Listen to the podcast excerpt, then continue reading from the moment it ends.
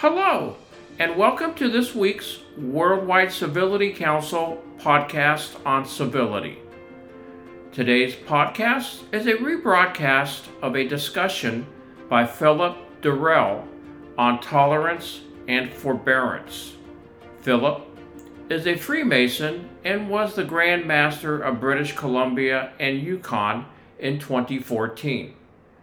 The podcast is from La Scholomance Project and was originally published on July the 6th, 2022. Thank you. Welcome to the Scholomance Project. I am your host, Troy the Devil Man. You can interact with the show at our website, scholomance.ca. Sign up for our newsletter, support our Patreon for exclusive content, and ask our future guests questions. Scholomance. Aspire. Explore. Inspire. Most Worshipful Brother Philip Durrell was installed as Grand Master of the Grand Lodge of British Columbia and Yukon in June of 2014. His year in the Grand East coincided with my year as Worshipful Master of the Duke of Connaught Lodge, and we spent a lot of time together in Lodge at that time. His thoughts about the craft and the men who practice it have been very influential on my interpretation of Freemasonry. Well, thank you, most worshipful brother Durrell, for being here with us today. Um, I don't know if you've listened to an episode or not, but we've uh, been talking to a number of different uh, people, some Freemasons, some other people outside of the order. Of course, your good friend uh, Wes Regan's appeared on a few episodes and will appear on some future episodes. Good friend of mine as well. Um, we want to talk to uh, practitioners and philosophers, Freemasons, uh, people of an esoteric bent about their personal practice, their philosophical leanings. And so I wanted to get you in today and talk to you about uh, your personal story. So can you can you give me a little bit about your background and introduction into Freemasonry? Yeah, that that's very interesting, Troy. As I was originally in the merchant navy or merchant marine, as it's often called in North America, and eventually served as a captain on ships. But when I was a, a young officer, we had a friend of the family in England who was a Freemason, and I attended several of their annual ladies' balls. They were actually called a ball, not a banquet, not a dance. They were balls, and dressed up in my naval mess kit and attended these. And I'd always thought I'd like to be a Freemason, but I was traveling all around the world. Uh, I worked for P&O, and little did I know that half the officers in P&O were actually Freemasons and that they had their own meetings on board the ships. Because back then, no one would give you a nudge or a wink. You had to ask. So I didn't think anything more about it. And then when I came ashore and became a manager in the ports, again, I was moving around from port to port and it didn't seem the right time because I just wasn't stable in any one area. It didn't seem to be a, a good thing to pursue. But when I came to Canada, I was 41, so that's 33, 34 years ago. I, I didn't know anyone except the people at my work. And then one of the guys at work said, Well, we all joined this lodge. How about you becoming a member? And at that time, I can honestly say the reason I joined Freemasonry was to meet other people, men especially, but obviously their wives This has as well, been another podcast who from the Worldwide my work Civility colleagues Council. because I didn't know we anybody. thank you for listening. so that was my For initial information on introduction. civility and our uh, other projects, and why please check out I'd our always had an website interest, at civilitycouncil. but I didn't really know why. And the internet Thank wasn't so widely known where you could read up on Freemasonry as well. You'd have to go to a library or something like that. But when I got in, wow, did I find that this was truly an organization, brotherly love, relief, and truth. Well, the brotherly love part was very strong in that lodge and other lodges in British Columbia and Yukon. Maybe not so much the education and philosophical side, but certainly the fraternal side was there. And I did meet a lot of people. And today, a lot of my friends are Freemasons or Freemasons and their families. So that was my original reason for joining, but it changed over time. Yeah. Uh, dare I ask you about any spiritual or religious pursuits before you joined the craft? Any any upbringing in the church or oh, anything like that? That's very good. Yes, that's a good point. I was uh, brought up by my parents in originally Church of England. Uh, we attended church every Sunday. We attended Sunday school every Sunday afternoon. And about when I was, I don't know, 10 or 11, my father decided he would join the Methodist Church. I guess that would be the United Church over here. And his feeling was they were more musical. My father was a great musician, in fact, ended up playing the organ in the church. And I went there and I found it far more open, far more joyous, and actually very much more the ministers would be direct their attention to the children. And there, still, we'd have the morning service. We would go to a Sunday school halfway through the service. And then my father sent us to Sunday school again in the afternoon. So, yes, I had a quite a strong upbringing, but I think I was mostly attending because my father wanted me to. But I would, uh, then I went to sea in the Merchant Navy at the age of 17. And when I came home, I would often go with my father to the Methodist Church in the morning, and my mother went to evensong at the Church of England church, where I actually got married later, by the way, in the Church of England. So yes, I had a religious upbringing, but I don't ever really consider myself uh, very spiritual or particularly religious. Do I believe in God? Absolutely. Do I think it's necessary to go to church to practice your religion? No. Do I think that other re- religions have just as much claim as Christianity? Absolutely. And here is where going to sea in the Merchant Navy at 17 years old made an immense difference, I think, to my thinking and my upbringing, because I went around the world, experienced many different cultures, many different religions.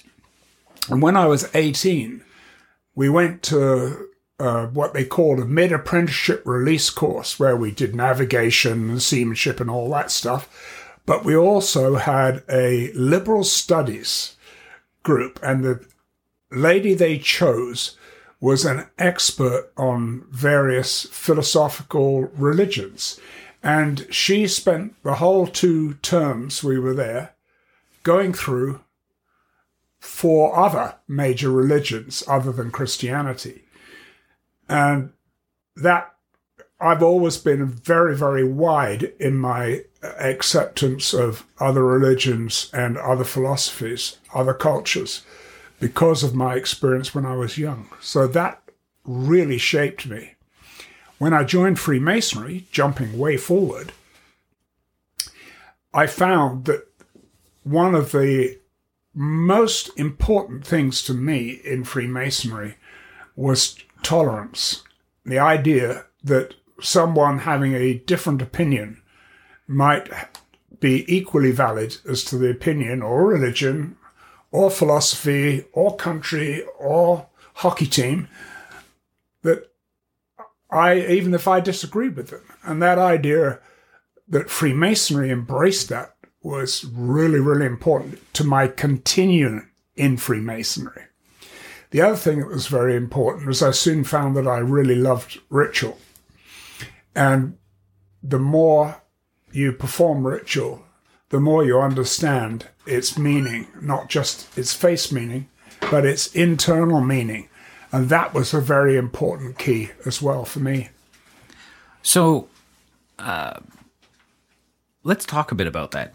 You you get involved in Freemasonry. You know, you find a philosophical fit, so to speak, within the craft to you know sort of a liberal attitude you already had. I want to clarify small L liberal Yes. attitude, and that was exposure to cultures around the world and education within your military background. Um, but you find, did you find you enjoyed ritual because your own aptitude to it, or was it uh, something that was maybe lacking in other parts of your life? What, what about ritual attracted you? Well, that's really interesting comment because I suspect that initially, like a lot of uh, young Masons, whether you're young or not, you're new to Freemasonry, you're eager to please and to be accepted. Yeah, and shine, perhaps. And that if you, in our Freemasonry, that there's two ways that seem to be valued, certainly back then, this is early 90s I'm talking about, and that was attendance and ritual performance. They were, if, if you wanted to be marked out in Freemasonry, eh, probably most of North America, and certainly I think in our jurisdiction, those two things were valued by the old guys back then attendance and ritual performance. They probably were more valued than speaking on a topic or education or any philosophical explanations. And that's not to deride that part of Freemasonry. It's absolutely essential. But it was only two elements. It wasn't the full meal deal. That only came later. And I can explain something of that. Yeah. So, uh, you know, you you find Freemasonry, you find that that ritual appeals to you, and you mm-hmm. you you go further into into your ritual performance, and people who know you in this jurisdiction know you for your your ritual ability, and not just being able to deliver the memory work, because ritual is more than just being able to memorize what you have to say. It's part of it is a performance. It's it's akin or equivalent to acting. And when people ask me, well, what are the degrees like? Well, it's the the the star of the play is the candidate who has no idea what's going on. And that's that's what makes it a bit unique. Oh, absolutely. That is so true. Um, I think that we've got it wrong in making every officer perform the same long lectures that the previous officer did. If he's capable, yes, absolutely. Absolutely. But if a man has other attributes which he can offer for the craft, as long as he can, if he's going wants to be worshipful master, well, he has to be able to run a lodge. So that means all the questions and answers of opening and closing, and uh, conferring a degree are necessary. But perhaps, since the focus of every degree is the candidate, we should be thinking about who can actually best perform the ritual so that he gets that sense of awe which every degree should impose upon the candidate, literally impose upon the candidate. Yeah. And Now, that's about having a good degree That's team. not the I think. same old past master doing the same lecture every degree. It's got to be shared around. You mentioned that I've performed a lot of ritual. I'm much happier when a younger guy takes over a part that I've done before. If that guy suddenly has work or family issues, you can't make it on the night, well, then you can call on that old past master or me or or whoever you know can uh, perform that particular particular lecture. But share it around. Don't hog it because you've got no bench strength then. So, uh, and I agree with you. I mean, a, a, a degree team uh, needs to be diverse, and I also agree with you. You shouldn't insist for officer advancement, people be able to do uh, these longer, more elaborate lectures when you've got somebody that could dramatize it better. Let that officer focus on the officer's role rather than the, the ritual role. Um, and it's about the bench strength of a lodge to be able to deliver the degrees, you know, on a schedule and when guys can't make it, there's there's always stuff that comes up. But I want to go back and talk a little bit about, uh, you know, so you've joined the craft, you find that you're adept at ritual. You've been at the craft for so long, and I know you, you're a very dynamic guy. What what kept you in, uh, other than uh, this ability to perform, you know, this somewhat um, anachronistic language in the rituals uh, and meeting people? was it was it the leadership training? Was it a similarity to your military background? What is it that that kept you hooked and uh, eventually had you so interested that you sought further advancement of leadership within the craft? I'd be interested to know about that. That's really interesting because I think I did have a lot of leadership positions in business. I had that sort of command and control structure was somewhat less uh, strict in the merchant marine than it was in the Royal Navy. Although I did, uh, as a reservist, I did sail with the Royal Navy as well. Um, and I think the generation before me, the traditionalists, always accepted that command and control.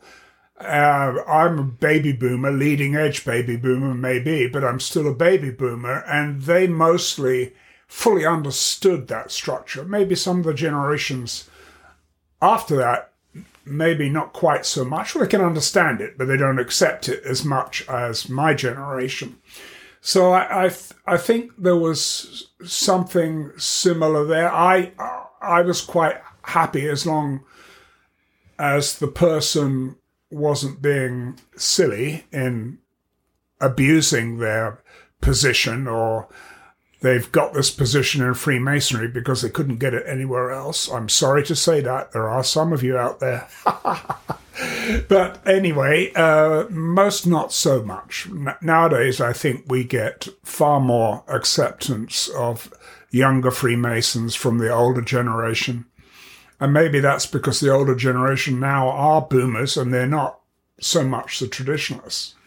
So I think there's that to it. What kept me going was the feeling that I could contribute. As long as I could contribute, then I was I was fine. I think I wrote my first paper in 1993, which was two years after I joined, and I'm not a prolific uh, paper writer. I write when I think I have something to say or contribute.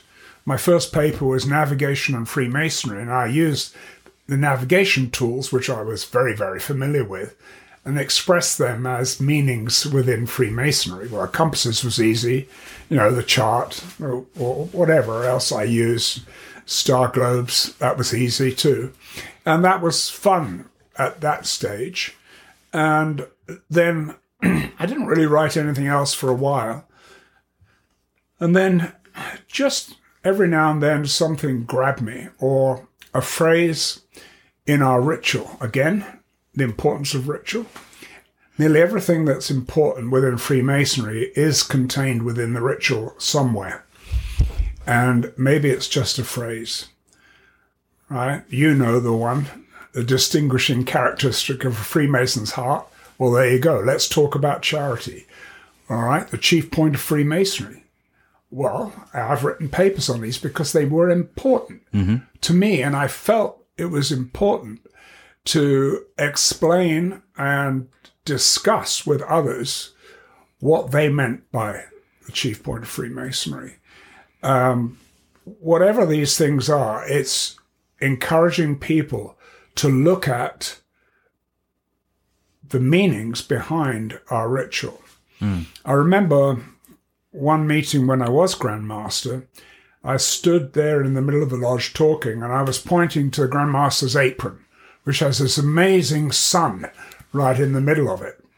And I said to the brethren, Can anyone explain to me why this is the particular emblem in the middle of the Grand Master's apron?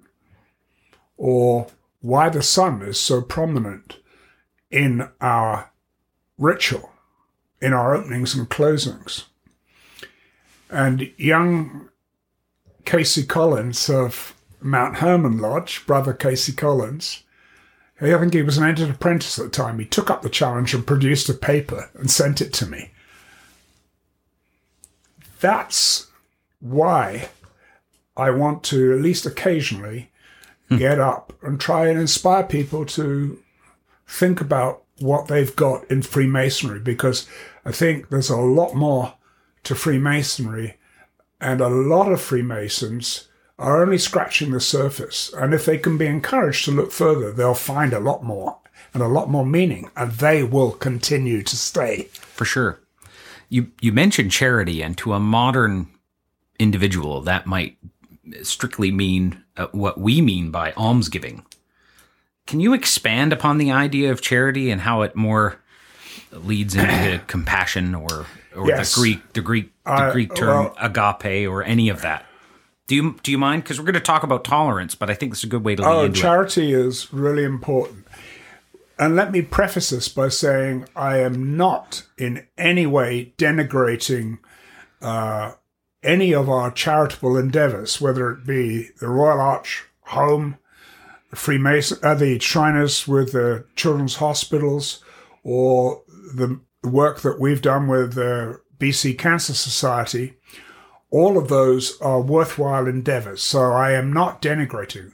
The problem that I see with Freemasonry in North America in probably the last 50 years is we have substituted benevolent giving of money time. The people that are giving time, that's different. That is really charity. People that are giving time, the guys that drive Shriner buses and do all that work or work on the hospital boards, that's charity. Me buying a shrine calendar isn't charity. It's donating money to a worthy cause. And there are many worthy causes that have got nothing to do with Freemasonry.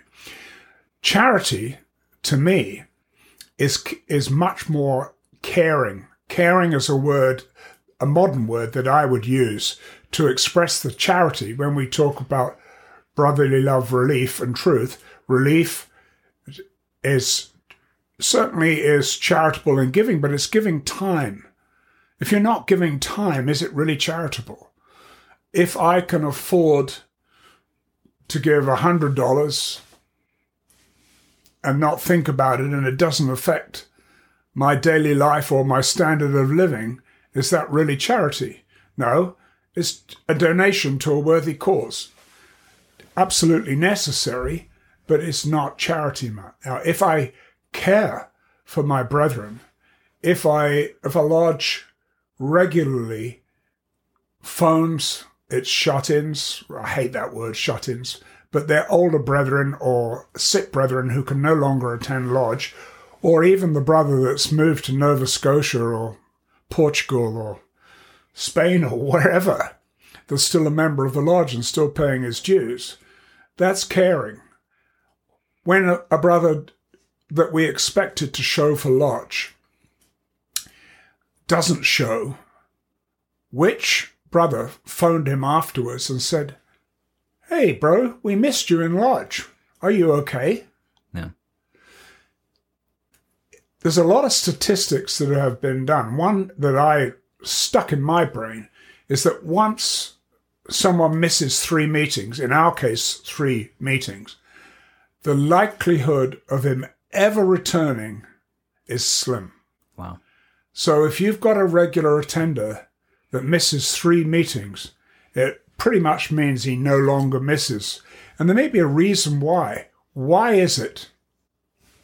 Another paper I wrote, what motivates a Freemason? Yeah. Well, I think charitable charity is really caring. It's also not denigrating a brother behind his back. You know, whispering tenderly in his ear instead of whining about him to everybody else in the lodge. Yeah. He's got no chance of rectifying whatever fault that you think he may have. I, I really, you just don't get me started because I'll never stop. I think charity really, in simple terms, caring. Uh, that the the tradition of compassion in some of the religions of the world, I think, would be comparable to Compassion, certainly. the way Em- the way charity should be used. Empathy. the term charity. There's a Yeah. lot. I Yeah. mean, I can read the paper. I've got it here, but I don't think I will.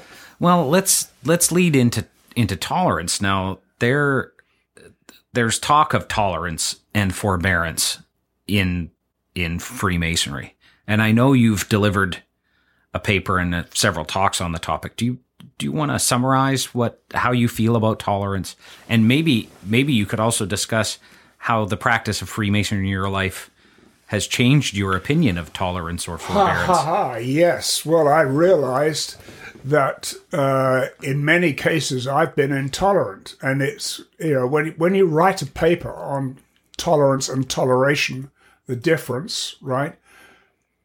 Toleration is the action. Tolerance is the philosophical side of it. Is how often do we disagree violently with somebody and say, and you know, or, or I've heard people say he's dead to me, maybe because he did something that I disagreed with, which is so abhorrent to me. But I didn't really think about what his viewpoint was or his side of it was. So, you know, it's Stephen Covey, seek first to understand, mm-hmm. right? Yep. And that idea of opening a dialogue with somebody that you really disagree with, very hard for me if it's something that I really almost violently disagree with. And I think there, there's two parts of Freemasonry that have meant the most to me, and that's Craft Lodge and Scottish Rite. One of the Scottish Rite lectures, Albert Pike, who wrote The Charge, tells us to be tolerant even of intolerance. Now, I don't think I've mastered that yet. uh, but the idea of uh, Jesus Christ is supposed to have said, turn the other cheek. That's exactly what it is. It's, it's that idea of being tolerant, but where do you actually draw the line and say, there's a line in the sand, I cannot go further than this? And I still haven't figured that one out, by the way, because on one side we have peace and harmony,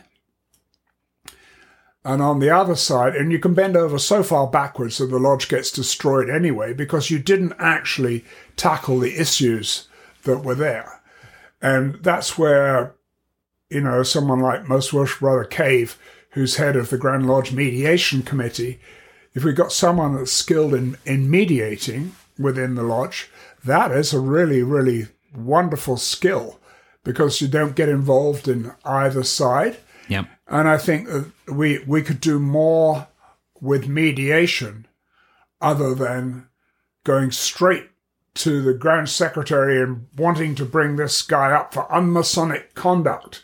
What they mean is conduct that I don't agree with, and sending that to the trial commission instead of doing what we as Freemasons are supposed to do is take it outside the lodge and discuss it and try and get over. I think people are being extremely intolerant when they disagree with someone. It might be over, it's usually over something quite trivial. Sometimes it is unmasonic conduct, but often it isn't. It's just, I disagree with what this brother's doing. Yeah. Do you do you think that the craft, the the larger craft, has something to contribute to um, civility in in the wider society? In in our training to avoid um, all disagreements of religious or political nature, is there something that we could teach those who don't even think about the craft? Do we have a role to play in in modern discourse in in in teaching the tenets of of civil discourse? Well, you know, when we first started the civility movement within Freemasonry, honestly, my first thought was this is a wonderful program because it could teach us to be civil towards one another within the craft. and that's a byproduct.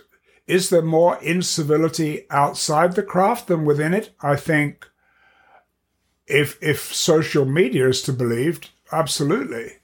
But I see quite a lot of incivility on Freemasons discussion boards too, whether that be on Facebook or, or wherever else. So, yes, if you are talking about the principles of Freemasonry as described in many philosophical books and many much of our ritual, then absolutely. But we have to live it to be able to transmit it. So that's really, you cannot communicate something you don't believe yourself. That's why I'm an infrequent paper writer because I have to really believe it. Otherwise, it's not just an educational exercise for me. It's something I'm passionate about. And I think if we're going to extend the ideas behind the civility movement outside of Freemasonry, then we absolutely have to be passionate about it within Freemasonry and to be able to communicate it outside. So, do you think it's important, more important, for the craft to spend time? Um, I don't want to say promoting itself, maybe maybe polishing its image to the public, or do you think it's more important for the craft to continue to look at itself and work on itself and be more of an insular organization? Without a doubt, in my opinion, the most important thing that we can do as Freemasons is improve ourselves and improve the experience in every lodge meeting. Every lodge meeting, not just the occasion when Andrew Hammer comes up and we've got a hundred people in the lodge and everyone goes away rejoicing. But every single meeting must be meaningful, otherwise, they won't stay. There's no point in burnishing our image in the public if we cannot motivate people to want to be at our meetings. So, the most important thing is to improve that experience. And generally, lodges which attract not only new members, but also affiliate members from other lodges, unfortunately, are the ones that generally have the best meetings. And you're you're talking about uh, moving away from from pure business and making sure that there's uh, degree work or interesting discussions or interesting education or other social occasions that that make sense to be held um, within the lodge. Is, is that what you're talking about? Or uh, yeah, I yes, I am. As you know, I was a, a founding member of Excelsior Lodge when it first started, and the premise behind Excelsior Lodge, everyone got hung up on the annual dues, which was very expensive compared to the general annual dues of most lodges. And the fact that it was at the Vancouver Club probably heightened that. It was only for lawyers and, you know. Uh, pe- ex- people could afford it. Yeah, but in actual fact, nearly everyone, there are some that couldn't afford it, but nearly everyone could afford it if they so chose. Right right? They just didn't choose to. But the things that were introduced by that lodge have been forgotten. We only had eight meetings a year. Every meeting had a meal. We only performed a maximum of three degrees or conferred three degrees per year. We were strict in vetting every single person that wanted to join, whether it was affiliate or uh, a new member. We, in our charter, eh, we we had guidelines in addition to our our bylaws. Actually, were in accordance with our constitution and little more. But what we did write was guidelines for the lodge, which every founder member signed and everybody else signed when they joined. And it it was basically an operational procedure, how this lodge was going to act, what was expected of each, each individual member. And I think we could do that in other lodges. But one of the things that were absolutely the first lodge to do was minimize the board meeting. We had two planning meetings per year, which were completely separate from meeting nights, held with a good social event afterwards, where every brother had an equal voice in saying what they would like to see in the lodge. And the rest of it was the administrivia of the lodge. We took care of that 15 minutes. That business which had to be conducted in the lodge obviously was, such as balloting, that's obviously election of officers, all of that still in the lodge. But now almost every lodge follows that procedure and does no longer read the minutes in lodge. Well, that wasn't the case when that lodge started. No, so, course. yes, I'm a big proponent. You know, I would like the worshipful master, with the assistance of his officers and maybe a few past masters, to be able to plan his year whilst he was senior warden, even though he hasn't yet been elected, and to have something planned for every meeting. And except on a long degree night, I think Ancient Work Master Mason's night should be nothing more than that on that evening. It's way too long. No, I don't even want a two minute education piece at the end of that. But every meeting where it's within kept within a short time should something have something interesting for the brethren to take away. You can actually talk about something for three minutes or 30 minutes, and brethren will remember the same amount of information. Three minutes or 30 minutes, because the human brain cannot accept more than one or two key points to take away. What they will never, ever forget is the way they felt. Every brother remembers the way he felt. So are are you saying that the 75 minutes and 25 slides for an introduction to Hermetic Kabbalah probably not held inside a lodge a good idea? Yes. I would say that on, on the subject of slides, every slide should represent about five minutes. I know I was an educator, you And know, and five slides, five slides, maybe six. six, seven, maybe, because some may be just quick informational, but generally keep the slides to a minimum, keep the amount of information on them, especially if it's written, to a minimum, and use pictures. Yes. Describe the pictures. Don't just read the text on a slide. I can't believe we're covering this, but I really. Freemason, I'm, I'm getting excited just talking to you now. Yeah. And it's because you're bringing up all the essences within Freemasonry that I truly enjoy. So I I I want to talk about a couple other things. Uh, You know, you're uh, looking towards the Grand East in your Masonic career, and then how it's changed you philosophically and spiritually. But while we're on procedural, now not everybody listening to this are going to be Masons. In this jurisdiction, we're going to initiate a couple hundred Masons, like in the next year or two, because we we hadn't done any for years, right? Yes. Because we were all locked down we're going to get all these new members and it's going to be hard work because each lots of people don't know this but for each mason you make it's dozens if not hundreds of hours of practice and and personal time for the people who deliver the degrees. It's a lot of work. Um what what's the best thing any lodge can do to improve its experience for those new entered apprentices and have a better chance at having them uh, stick around after the first few meetings they get initiated Oh, now you was started on a, another pet peeve. First, I want to go back to what was then an extremely successful lodge. I'm not quite so sure how well they're doing today. But they proudly told me that in just over a year, they'd initiated 20 new members.